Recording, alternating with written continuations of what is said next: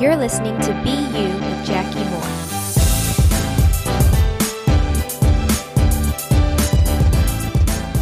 Hey, y'all. Welcome back. Today on the podcast, we are going to be talking about goodness. Again, I know I'm stretching this out, and I know that it might be a bit of just that a stretch, but I just. I just don't feel like I'm over it. And maybe I'll never get over the goodness of God and, and the fact that we can have goodness because of Him. But um, I just, I can't, I can't get over it. I've, I've just been thinking about it so much recently. And so today, I know the past couple of, of episodes, I've talked about kind of how we can learn from Jesus in his goodness and and that's a fruit of the spirit that we can be like him but today, what I really want to specifically focus on is almost take a break for a second on focusing on us and how we can exemplify the goodness, how we can produce the fruit of goodness through the power of the Holy Spirit, um, and focus on really just the goodness of God and, and what that means for us. And um, I apologize if I repeat some things from the last episode, but I just, I really can't get over the goodness of God every time I feel like, okay, it's time to time to move on to the next one. God's like, but remember this about me and how much you love that. Why don't you talk about that? And so that's where I'm at. Um, I was on Twitter the other day, which I'm honestly during school not on social media a lot. So I think it is truly the Lord that I was even on at the right time that this tweet showed up.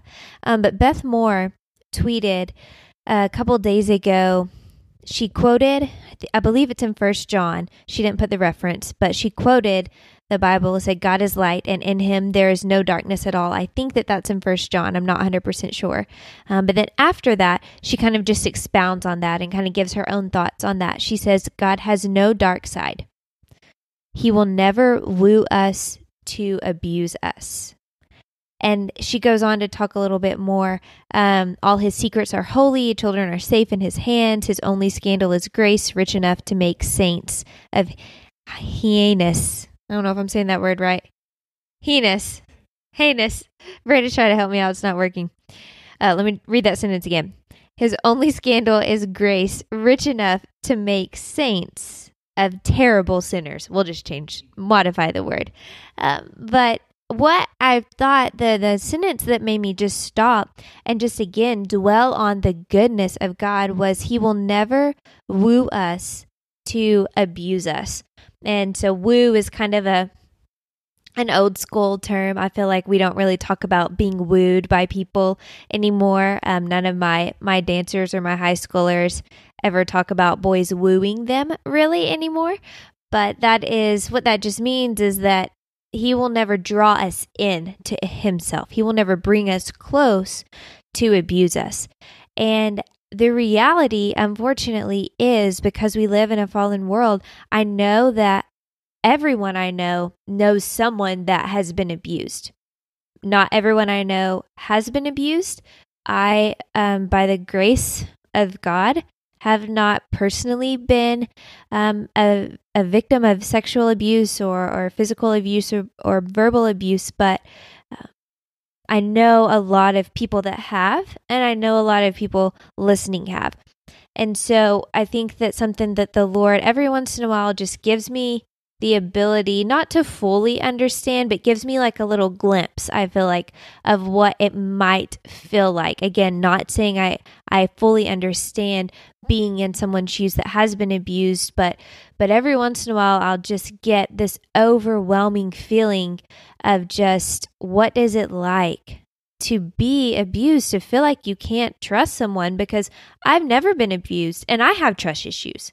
Like I was telling my students the other day, I trust no one ever. And they're like, Are you serious? And I said, Yeah, I trust my husband like 98, 97, 99%. But I really, I have legitimate trust issues because I know that at our core, we're not good, right? Only God is good. Um, but because the people that we're interacting with, if we're not conscious about setting our mind on the Lord and on Jesus, then everyone that we're thinking about, everyone we're interacting with is as not good as us um, or is not wholly good. And so, what that means is that it can be hard for us sometimes to believe that God really is truly good. I know some people um, don't have great relationships with their father or a father figure. Or maybe it's just not, um, maybe the father figure that kind of stepped in and they had high hopes for that person. It, it didn't live up to their expectations. And the way that, that we view authority, the way that we view our fathers specifically, we can really impose that on the Lord. And so if we view our fathers as not good, as some part of them, when we become aware of the fact that they are not good, because that's the truth. Like, it's not to be mean to anyone's father, not to be mean to my own father, but no one is good. The Bible says that. And so when we impose that view on the Lord, it can be really hard to process that He is fully good. But in His goodness, He gave us Jesus. So this, I mean, just saying that, sometimes I can hear that and pass by it and just keep moving on and do that, just pass by it. But when I really stop and think about that, in his goodness, he gave us Jesus, right? He didn't have to do that.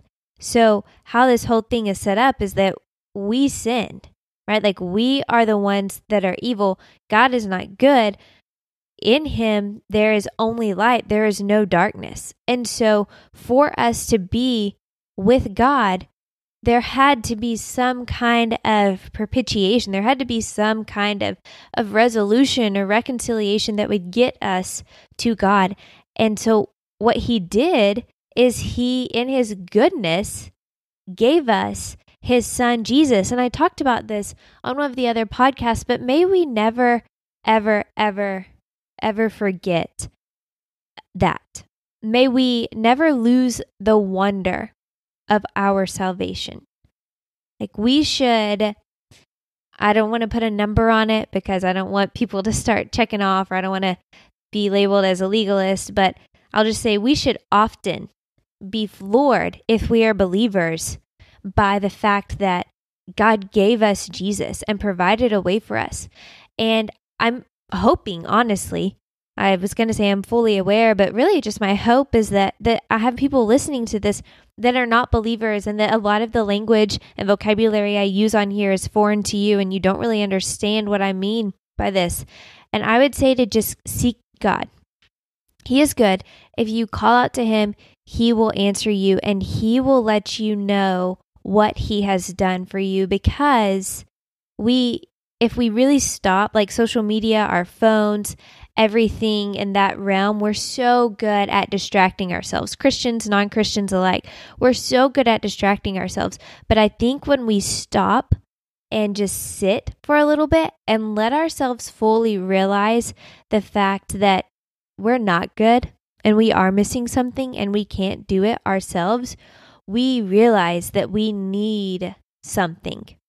And as believers, as Christians, we know what that something is. And those moments of quietness and stillness, um, the Holy Spirit redirects us and refocuses our eyes and our gaze upon Jesus.